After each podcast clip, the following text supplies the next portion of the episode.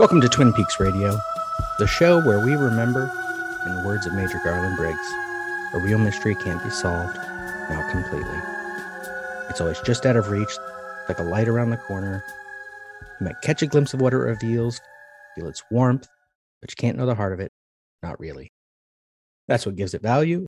It can't be cracked. It's bigger than you and me, bigger than everything we know. I'm Professor Robert E.G. Black, and today I'm finally going to be getting past the opening titles and talking about the pilot. First of all, strange episode here. I got a guest, my co host from Two Minutes About Time, Luke Allen. Hello. Hello. So you have watched, what was the other David Lynch thing you just watched Oh, recently? on, what was it called? The short film with the monkey. Oh, Jack. What did Jack do? What did Jack do? Yeah, it was in film class. And David Lynch stuff had been like something that I knew I needed to delve into at some point. Yeah. Elephant Man is one which I've owned for years and not watched. I don't know. I feel like that's probably like one of the least Lynchian Lynch films. It, it is. It's one of the more normal. That and Straight Story are his like mainstream films. If Elephant Man is the reason he was able to make a bunch of the movies in the 80s that he did, though. I've I've had Lynchian given to me almost as a criticism that some of my films have a shot that feels Lynchian, so doesn't fit the rest of the film. So that's my knowledge of Lynch. Was the odd moment where someone's been like, "That seems Lynchian," but the rest doesn't. Do you know what they mean when they call it Lynchian? Sort of, but I don't know how to describe it. It feels artsiness is a vague term, obviously, Yeah.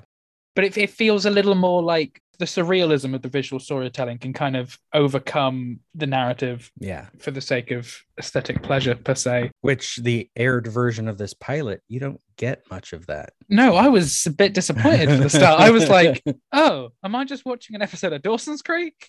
Like that's what it felt. It felt very 90s. the pilot was edited to be released as a film internationally. That does not surprise me. And so basically they tagged on like a 10, maybe 15 minute thing at the end, which basically uses clips from like the third episode Oh, okay. and shoves that into the end and treats it as literal more than dreamlike because that's part of what this becomes is there's dream involvement and it it gets more supernatural and stuff. If you take the international pilot as it is, it's more literal. It's like here's the killer. And that's not what it is. I won't spoil it for you though, just in case you haven't looked it up No, I haven't. as to what or who the killer actually is. No, it, it felt unsatisfying and simultaneously like I'd experienced a full story. Like it was quite weird because I wasn't sure what they were doing. I didn't know from a pilot perspective, having Hmm. just heard of Twin Peaks, as to whether it was going to be like an anthology thing or whether it was supposed to be a, a serial thing. And from the end, I still wasn't sure. Well, it's the serial thing. Essentially, it was you have soap operas. Yeah. Yours are different than ours, I think. But essentially, it was a nighttime soap opera built around a murder mystery, Okay. like the structure of it.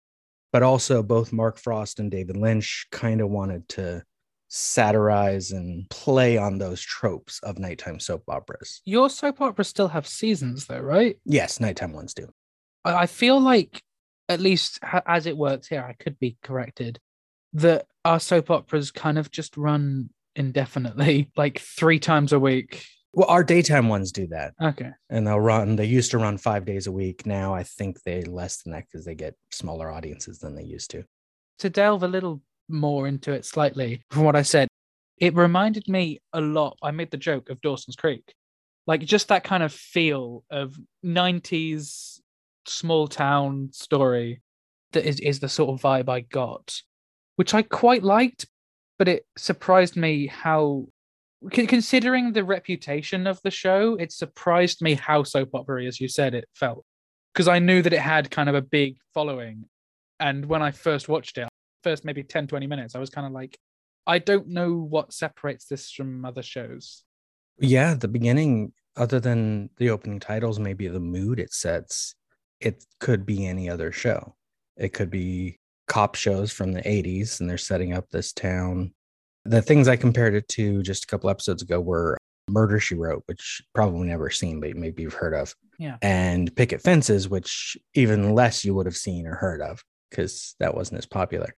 Murder She Wrote apparently ran for more years than I even remember. Yeah, I see it on reruns. I've never watched it, but it seems always on the TV guide as like a rerun thing. You were saying before we got going about trying to keep all the characters straight. Yeah. I am not sure how many of the main characters are introduced in this episode, but I know on Donahue, the whole episode is on YouTube in pieces. Mark Frost pointed out when someone asked that there were 35, I think he said key or f- what word did he use? Uh, what is the total number of featured characters in the in the series? 35. Very well. That's why I have trouble Yeah. keeping up with it. Yes. Yes. 35 major characters in the show, which is a lot, Yeah. even for a soap opera. And it only ran for what, 30 episodes? Yeah, it ran for two seasons and then came back in 2017 for season three, but that's a different beast. That's more Lynchian in a way, because right from the start, that show's weird. So I guess my first question is at this point in time, who was Lynch? Like what what was he known as and for? Well, he was, uh, he didn't win any Oscars, I don't think, for Elephant Man, but I believe he was nominated and he did win some awards for it. And that was like mainstream success. He went on from that and did, I only learned this recently.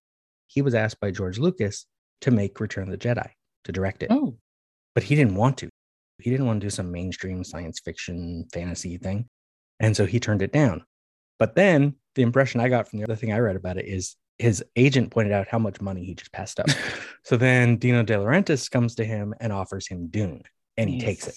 So then he made Dune, which not that many people saw. It did horribly at the box office, and critics hated it. Jumping in from editing because I looked it up to double check. With a estimated budget of 40 million, Dune was actually its opening weekend number 2 behind Beverly Hills Cop. Beverly Hills Cop took in 11 million. It was in its second weekend and Dune made 6 million. Then the next weekend Dune remained number 2, Beverly Hills Cop taking in 15 million and Dune taking 4.7. And then in its third week, Dune dropped to eighth place, taking in 4 million, but it would overall only gross about 30 million. So under its budget. So it definitely took a loss, but not necessarily horrible. I don't know about all of the critics. I just always got the impression it wasn't well liked. I looked up my sort of go to standard for critics, Robert. Ebert, gave it one star. And his review begins It's like a dream, my friend from Hollywood was explaining. It doesn't make any sense, and the special effects are straight from the dime store. But if you give up trying to understand it and just sit back and let it wash around you in your mind, it's not bad. Uh, which of course is incredibly relevant now because every supermarket chain is selling the Lynchian Dune. I think under the hope that some grandparents at Christmas are gonna pick it up and I was planning to rewatch it before I watched the new one, and then I just hadn't gotten to it because it's one of the longer movies on my watch list right now. it's not anything that I, I think I will watch it, but it's nothing that had ever like tickled my fancy. But how big this new one is has surprised me. If you want to understand more of the weirdness of Lynch, at this point it would have been Blue Velvet, Blue Velvet's been on my list for a long time. which quite famously opens with like the camera dropping down into the grass and the mud and like crawling around where you can see bugs and like it's basically about this dirtiness in suburbia. And then the plot hinges on like this guy found an ear in the grass, like a severed ear. And it sets a whole thing into motion of like this. It's sort of like a criminal Hmm. plot, but with weird elements. That explains a lot more why Lynch was brought up a lot in my film class recently. Mm. So we just wrapped on our unit on French surrealism, okay. and we were talking about influences. And had you ever seen Un Chien Andalou? I don't think so. No. Okay, so it's I think it's Louis Buñuel is the director's name. Okay. He did Un Chien Andalou, and the year later he did L'Age d'Or.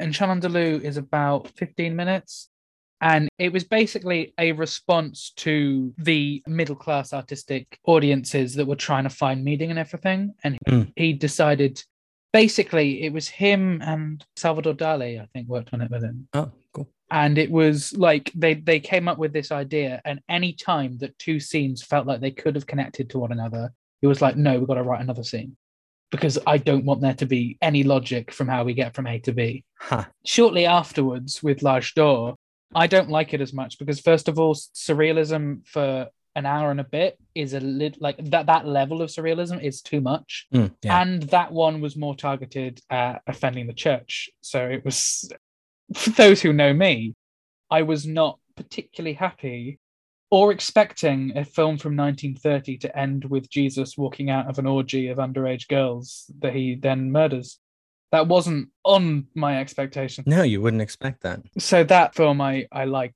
a lot less than uh, Un Chien Andalou.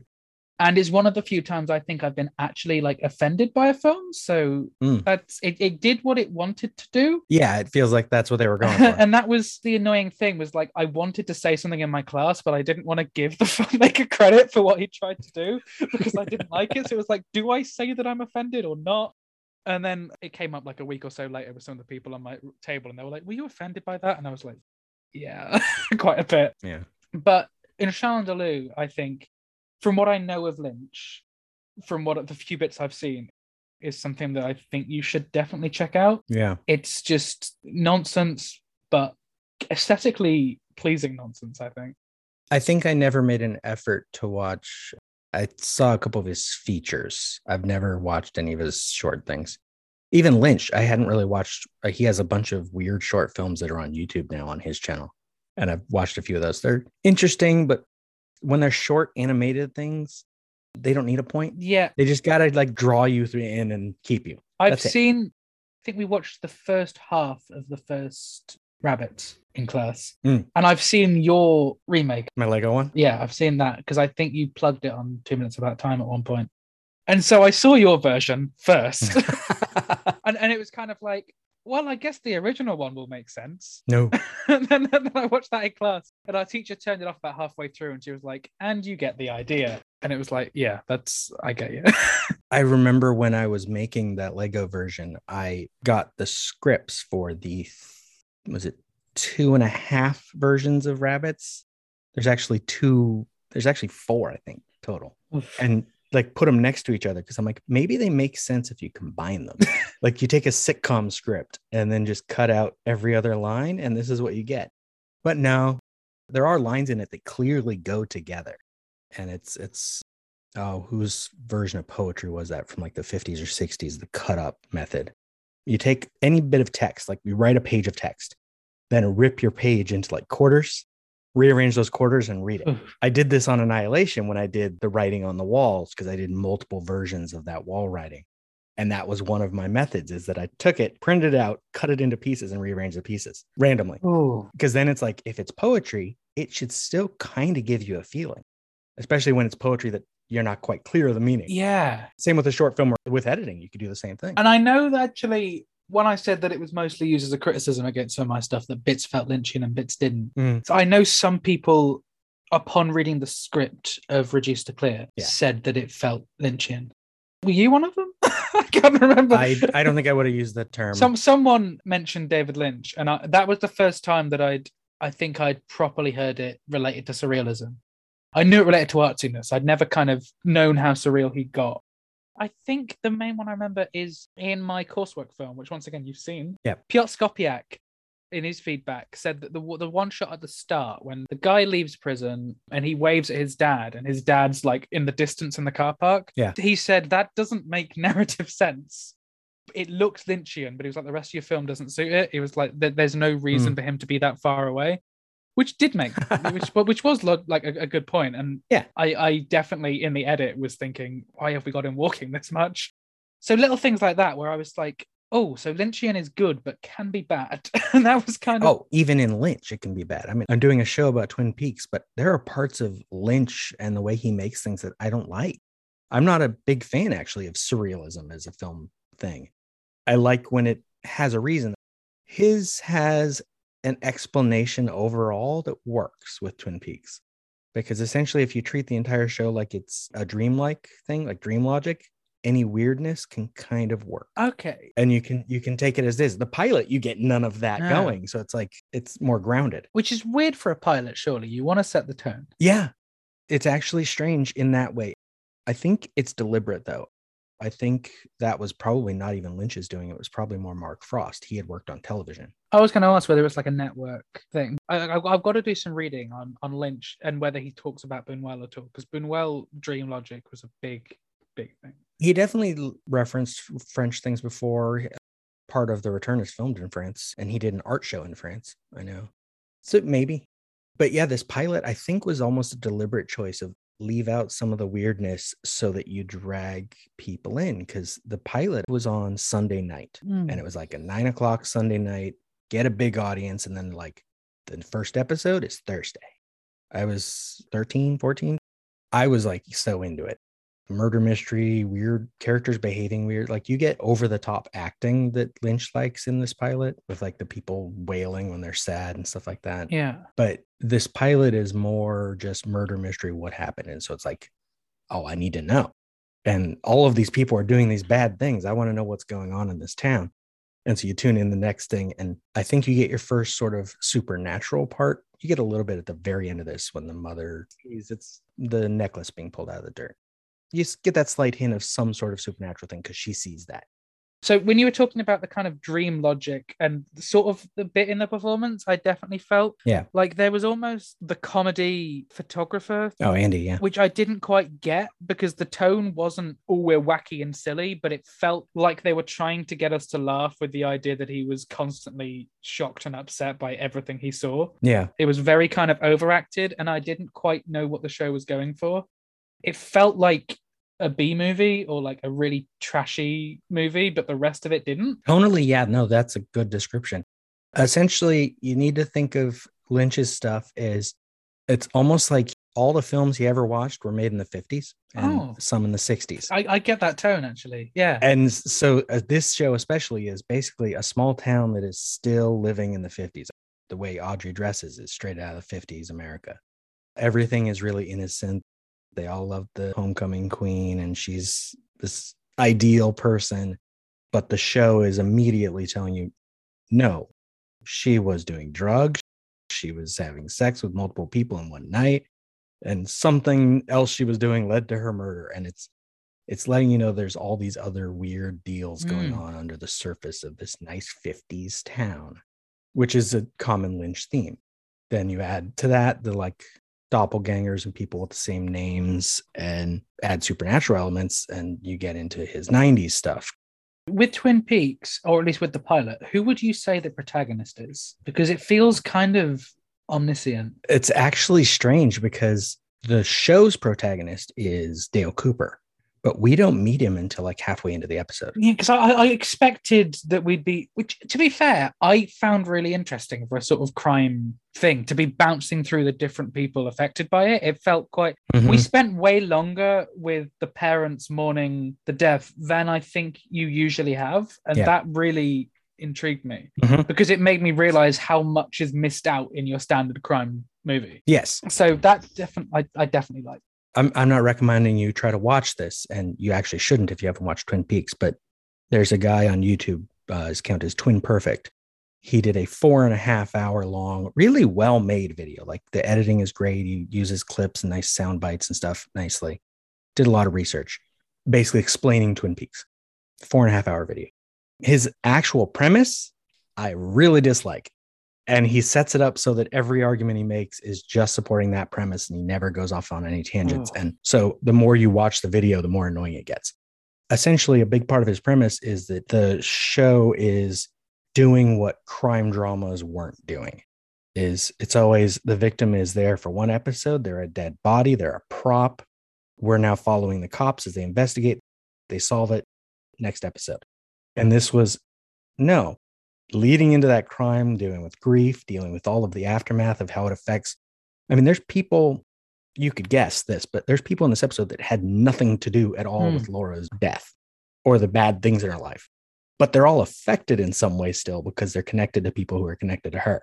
And so, even though we only have a small part of this town represented by the cast, they're all affected in some way by this murder and the, what went around it and that's sort of the purpose yeah which i think is what i really love is that like i adore character driven stuff like just being about the people and the, i mean you say that there's what like 30 like lead main characters but at the end of the day, it still feels small scale, and that's what I really like. Mhm. It's like I'm not a big fan of kind of big action scale action stuff or big like sci-fi things. I would love a melodrama any day. And Mhm. even if this is more crime drama than melodrama, it has that kind of character driven. Like my scripts that I write, I've been told a lot are very dialogue heavy, but that's what I enjoy watching. People have taken that as a criticism, but also it's not like my characters are blatantly always saying what they think and what moves the plot along. They're just talking because people talk.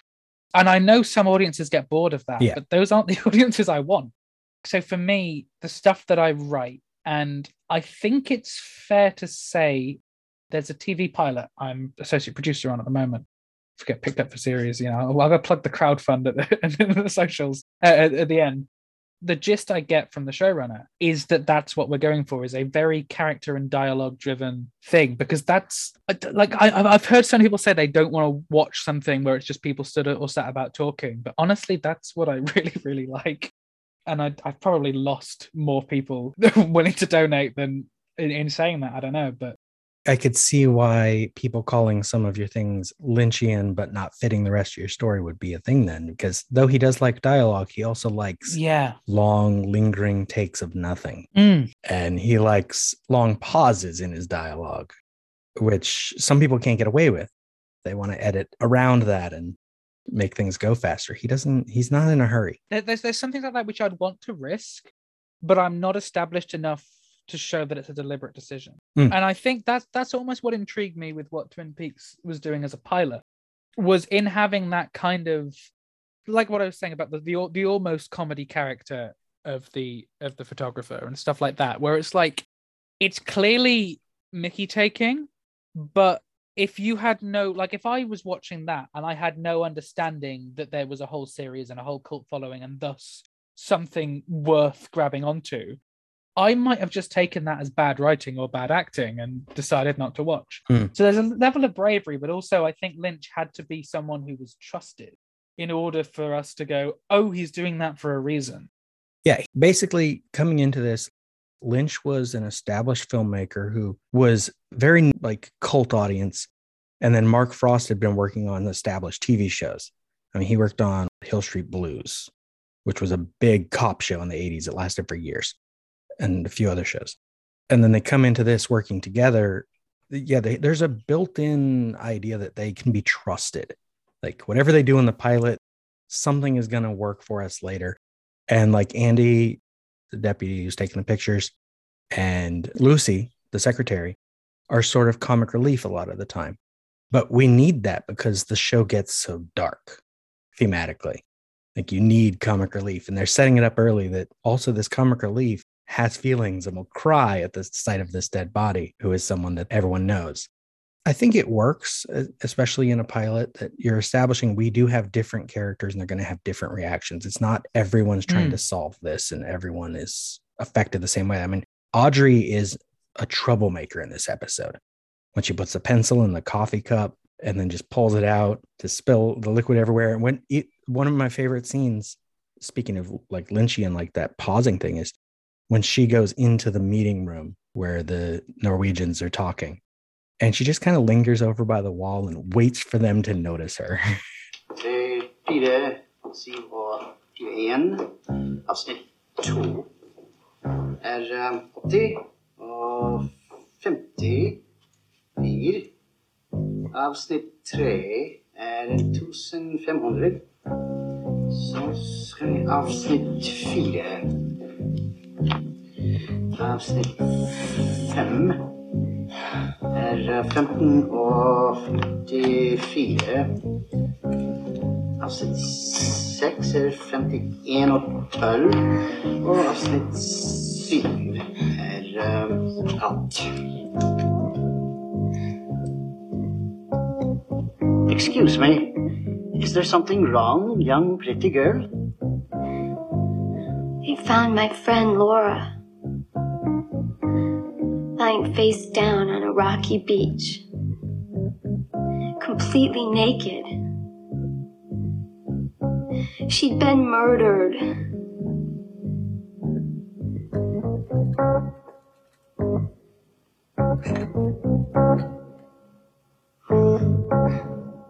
She sighs loudly, but she waits. Like she's such an interesting character immediately for me because she's stuck on making trouble and we don't know why. Yeah. And he's got the patience to let her do it. It's weird because I, I came out of watching the pilot and uh, about five minutes from the end, my mum had just come back in from work and she knew I was watching it for the show. And she was like, you know, is it something you want to you want to get into watching afterwards? And I felt really, really indifferent after the pilot. I was like, I'm not gonna go on Amazon and order the box set. But if I saw it in a thrift store or something like that, then I would pick it up. And th- that was kind of what I'm feeling. But even upon just like the first five ten minutes of our conversation about it, I'm like, I really want to see where this goes. Yeah. Um, I don't normally do plugs because this isn't that kind of show. So before I get to the end, you are a podcaster or have been. You are a filmmaker. So what do you want to plug? Yeah, so the, the one thing that I want to plug today was what I mentioned before, since we're talking about a pilot, Mhm. is if you get onto Indiegogo and either if, if you're in the position to donate, this would be obviously greatly appreciated. But if you're just in the position to share it around on social media, it'd be great. Indiegogo.com forward slash campaigns forward slash care home TV pilot. We're producing a 90 minute pilot of a drama. I would say comedy drama, but I think the official thing is drama with hints of comedy that is set within a care home, but not like necessarily like an old people's home. It's sort of like a supported living situation. So there's different people of different ages, different backgrounds. The, the conversations I've had with the showrunner, Gareth, the ideas that he has for a, a, a five season arc, which is obviously very ambitious when Hmm. you're at a pilot point. Yeah. The story points he's laying in this pilot that no one's going to have any idea are going to be a massive thing if we get to season four or five. There is so much potential in this show, and I feel I can say that because as associate producer, I'm not writing it. There is there is so so much potential for this that I think we are saying that if we can't get it greenlit, we will try our best to like self-produce because we just love what this has become. Hmm. But honestly, it is fantastic. The talent that is being drawn into this show is amazing. And so if we can get the chance to show that, it would be great. And I believe the goal is about £2,000 to produce it, which for a 90 minute special is literally just location, accommodation, transport sort of thing. Right. That's my plug. Nothing of my stuff to plug at the moment. Now, listeners, remember, in the words of Major Garland Briggs, mystery is the most essential ingredient of life. Mystery creates wonder, which leads to curiosity, which in turn provides the ground for our desire to understand who and what we truly are. This has been a production of Lemming Drop Studio. You can find links to more at lemmingdrops.com. Follow the show on Twitter at Peaks Radio and on Facebook, Instagram, and TikTok at Twin Peaks Radio, or join the Facebook group Lemming Drop Studio Tour. Also, you can support all my shows at patreon.com slash lemmingdrops, where you will also get access to every episode of this show, as well as the occasional review of good movies and bad movies.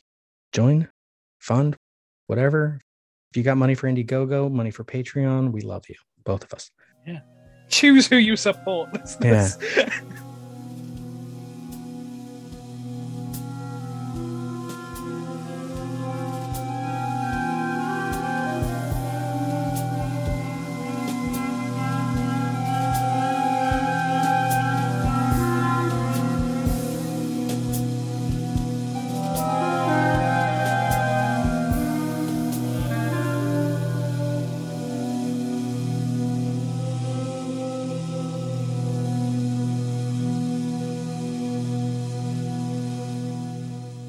The owls may not be what they seem, but they still serve an imperative function.